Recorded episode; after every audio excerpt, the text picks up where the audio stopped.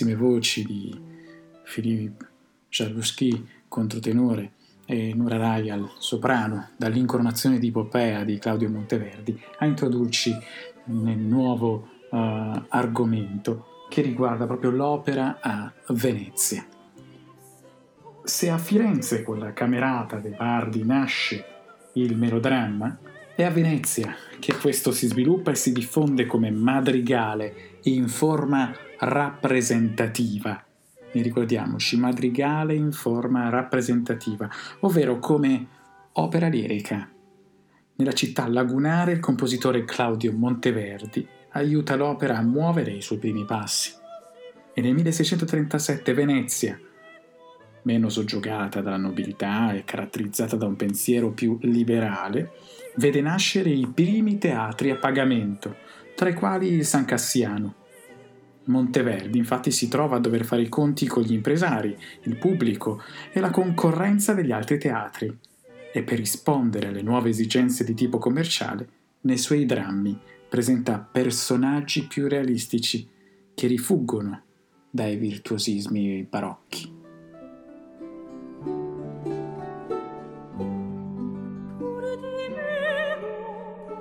Benedicat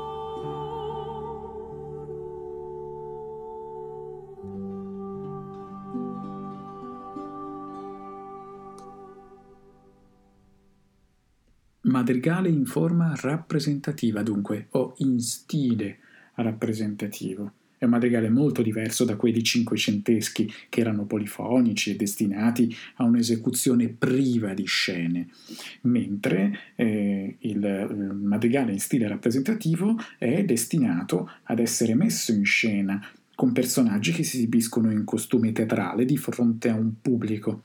E il madrigale rappresentativo è un brano raffinato, per voci e strumenti, su testo profano di poeti importanti. A portare in auge, abbiamo detto questo grande stile, è Claudio Monteverdi.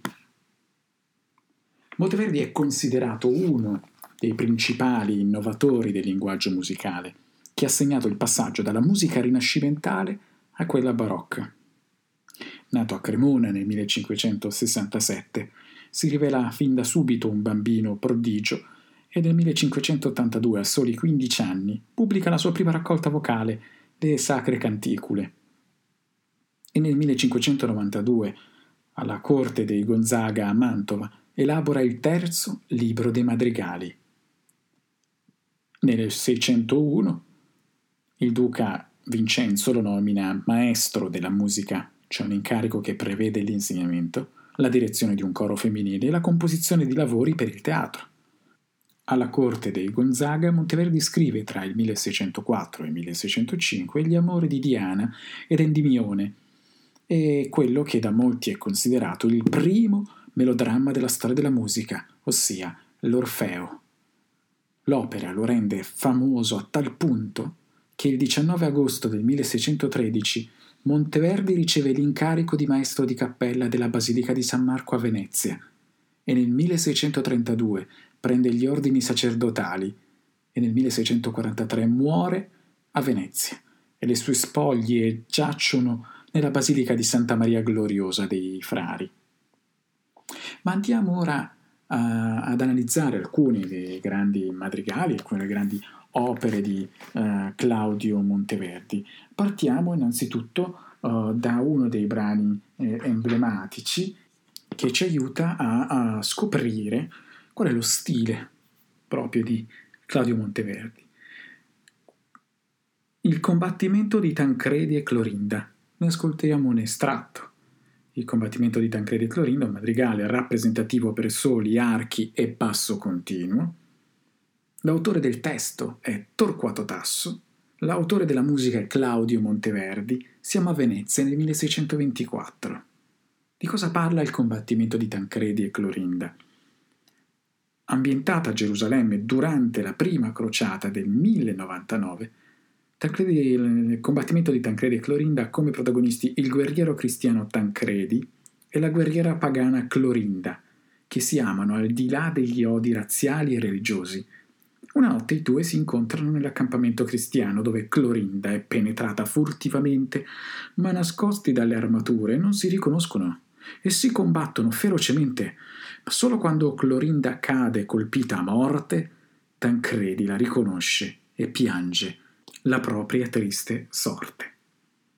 E questo madrigale rappresentativo che stiamo per ascoltare è il narratore che canta e descrive il duello. Cerca di ascoltare come la musica rappresenti la violenza del combattimento, con i pizzicati e il tremolo degli archi, i crescendo, le note ribattute e il veloce sillabato del canto, descrivendo efficacemente gli assalti gli scatti improvvisi, la ferocia dei sentimenti e il cozzare delle spade. Monteverdi chiamava questo modo di comporre stile concitato. Ascoltiamo ora un estratto dal combattimento di Tancredi e Clorinda di Claudio Monteverdi ispirato dalla Gerusalemme liberata di Torquato Tasso. Ne schivar, non parar, non puritarsi voglio profor, e senza parte. Non dan noi al pior, pior, pior, scarsi. Toglie l'ombra il furor,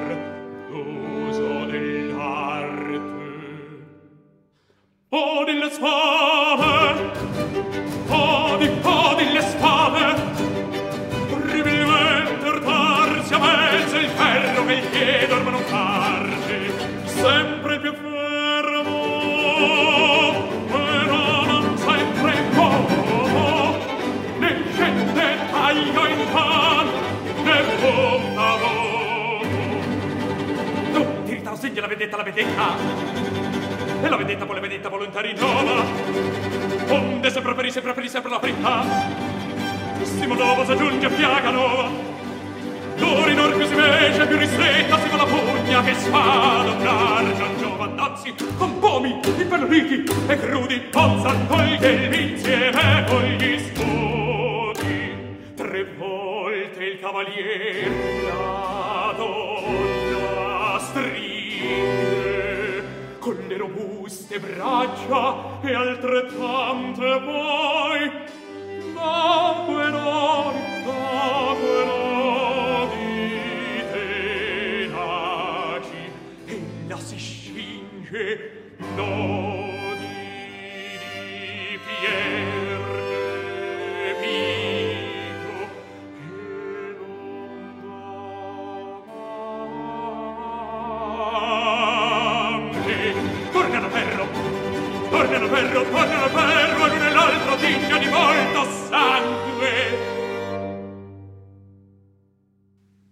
questo è un brano emblematico per farci capire che cosa?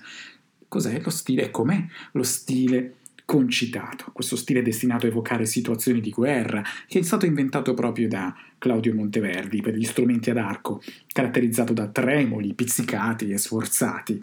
Beh, e non dimentichiamo una cosa importante da sapere, eh, che Monteverdi è uno dei primi a utilizzare questi effetti musicali che si traducono graficamente in che cosa? Nella nota della semicroma. Monteverdi è passato alla storia anche per essere stato il primo compositore a scrivere brani con l'utilizzo del valore di un sedicesimo.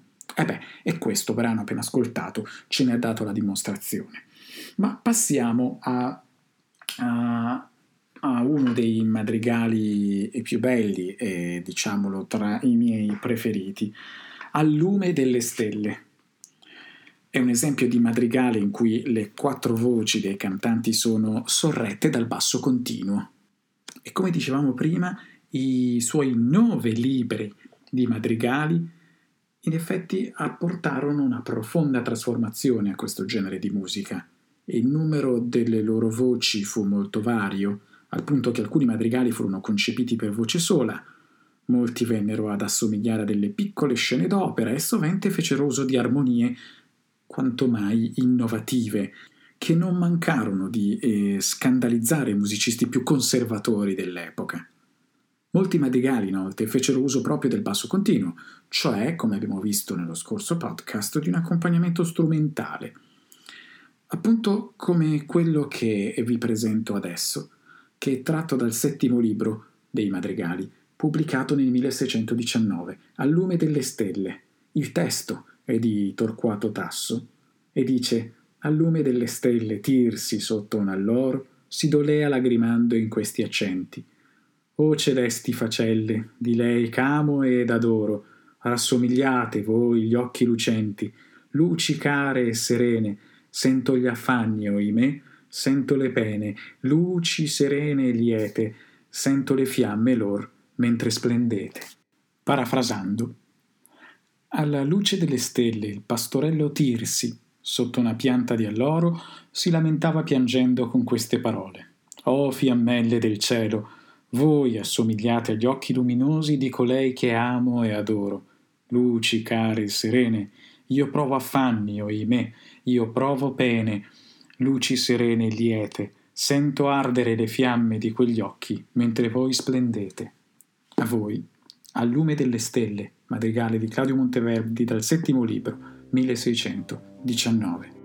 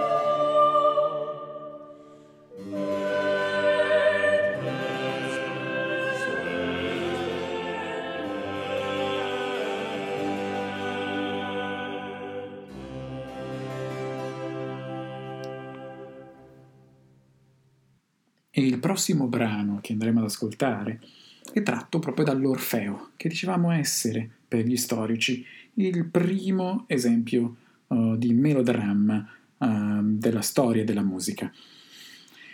Benché severo ed immutabile fato, dall'Orfeo di Claudio Monteverdi. È il momento in cui Plutone, che ha la voce di basso, il dio degli inferi, viene convinto dalla moglie Proserpina commossa dal canto di Orfeo, a concedere al giovane la possibilità di riportare nel regno dei vivi la sua Euridice, a patto però che non si volti mai indietro a guardare se la donna effettivamente lo segue. Orfeo, così come ci conferma il mito, è riuscito dunque ad ottenere questo eccezionale favore proprio grazie alla musica. A voi è benché severo ed immutabile fato. Il testo fa così. Benché severo ed immutabile fato, contrasti, amata sposa, i tuoi desiri, pur nulla ormai si nieghi a tal bettà congiunta, a tanti prieghi. La sua cara oridice, contra l'ordin fatale Orfeo ricovri, ma pria che tragga il piede da questi abissi, non volga mai ver lei gli avidi lumi, che di perdita eterna gli fia certa cagion un solo sguardo. Io così stabilisco, Or nel mio regno fate, o ministri, il mio voler palese, sì che l'intenda Orfeo e l'intenda Euridice, né di cangiarlo altrui sperar più lice.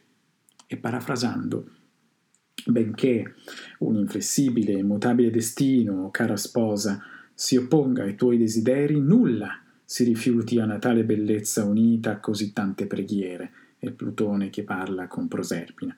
Andando contro alla legge del fato, Orfeo ritrovi dunque la sua cara Euridice, ma prima di aver abbandonato questi abissi, egli non volti mai indietro i suoi avidi occhi, perché un solo sguardo gliela farà perdere per sempre.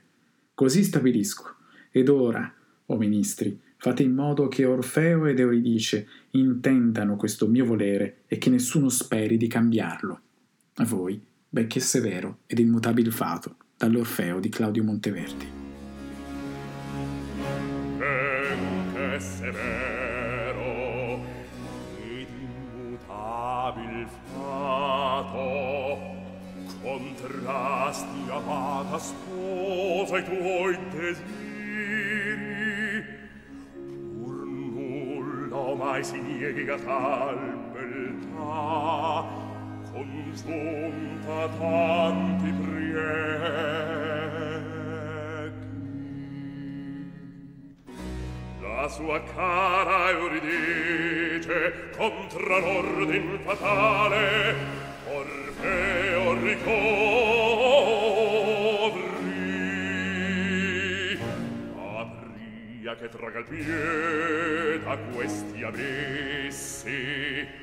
Non mai volga per lei avi di lumi che di perdita eterna vi sia certa cagion un solo sguardo. Io così stabilisco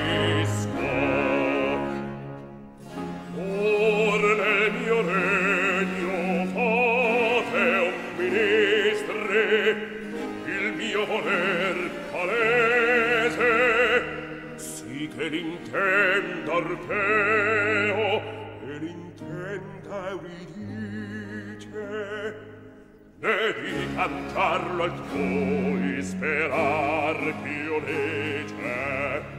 E dopo questo esempio di recitar cantando dall'Orfeo, per finire non ci resta altro che ehm, fare un riassunto delle tappe principali della vita del nostro Claudio Monteverdi. 1567, teniamocelo bene in mente, nasce a Cremona. Il padre è un medico. 1582, abbiamo detto a 15 anni, pubblica una raccolta uh, di canzonette eh, a um, tre voci, le sacre canticule. 1587 dà alle stampe il primo dei suoi nove libri di madrigali. 1590 entra come violista e cantore nell'orchestra del duca Vincenzo Gonzaga a Mantova, compie numerosi viaggi al seguito del duca, fra l'altro viaggia nelle Fiandre, e ha così modo di ampliare le sue conoscenze in campo musicale. 1607 compone l'Orfeo, che viene presentato a Mantova e che gli dà la fama in tutta Italia.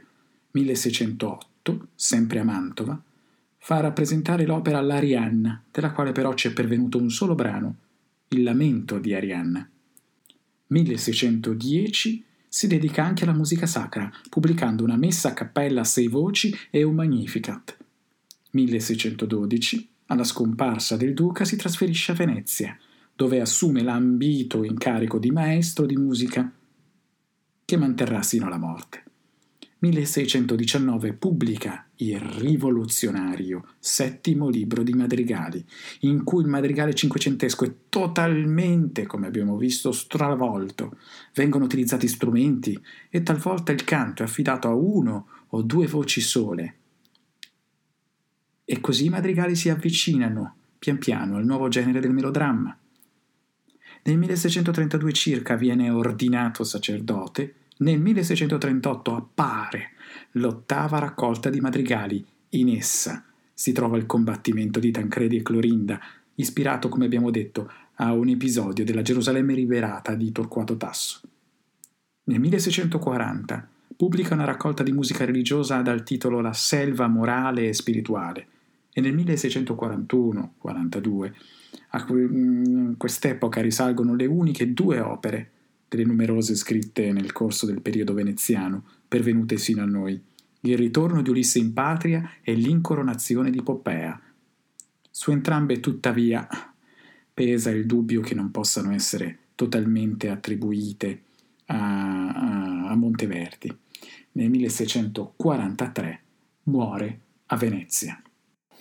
E concludiamo questo nostro viaggio nella storia di Claudio Monteverdi con il mio madrigale preferito, Si dolce e il tormento, o meglio, Si dolce il tormento, che abbiamo avuto modo anche di studiare con lo strumento um, nel volume A. Si dolce il tormento, madrigale di Monteverdi, il testo è di Carlo Milanuzzi, compositore organista contemporaneo di Monteverdi. Questa sorta di aria barocca fu pubblicata per la prima volta nella raccolta Quarto scherzo delle ariose vaghezze nel 1624 a Venezia. È composta di quattro strofe, con uno schema metrico mm, che lo rende subito orecchiabile. Propone un tema molto comune, il dolce tormento di un cuore infranto. Ma l'immagine poetica trasformata in musica da Monteverdi diventa un vero sospiro, un affanno che infiamma l'anima e poi sembra mitigarsi e poi si riaccende ancora, come se fosse eternamente sospeso tra la speranza e il dolore. E cosa dice il testo? C'è il tormento che ho nel cuore, mi dona gioia, si dolce il tormento, che la speranza ingannevole, la speme fallace, mi stia lontana, rivolgami il pie, che felicità e pace mi stiano lontane, non scendano a me, dice il testo che la crudele donna che amo continui a negarmi il suo amore e la mia fede vivrà in questo dolore infinito. Non trovo riposo né freddo e nemmeno nel calore, troverò riposo solo nel cielo. Il mio cuore è stato trafitto dalle frecce dell'amore e solo la freccia della morte cambierà il mio destino e sanerà il mio cuore. Se quel rigido cuore, che ha rapito il mio cuore, non ha mai provato la fiamma dell'amore, un giorno si pentirà e con dolore pentita e languente, sospirerà per me. A voi Si dolce il tormento, madrigale di Monteverdi, 1624, dalla raccolta Quarto scherzo delle ariose vaghezze. La voce è quella del controtenore Philippe Jaruski.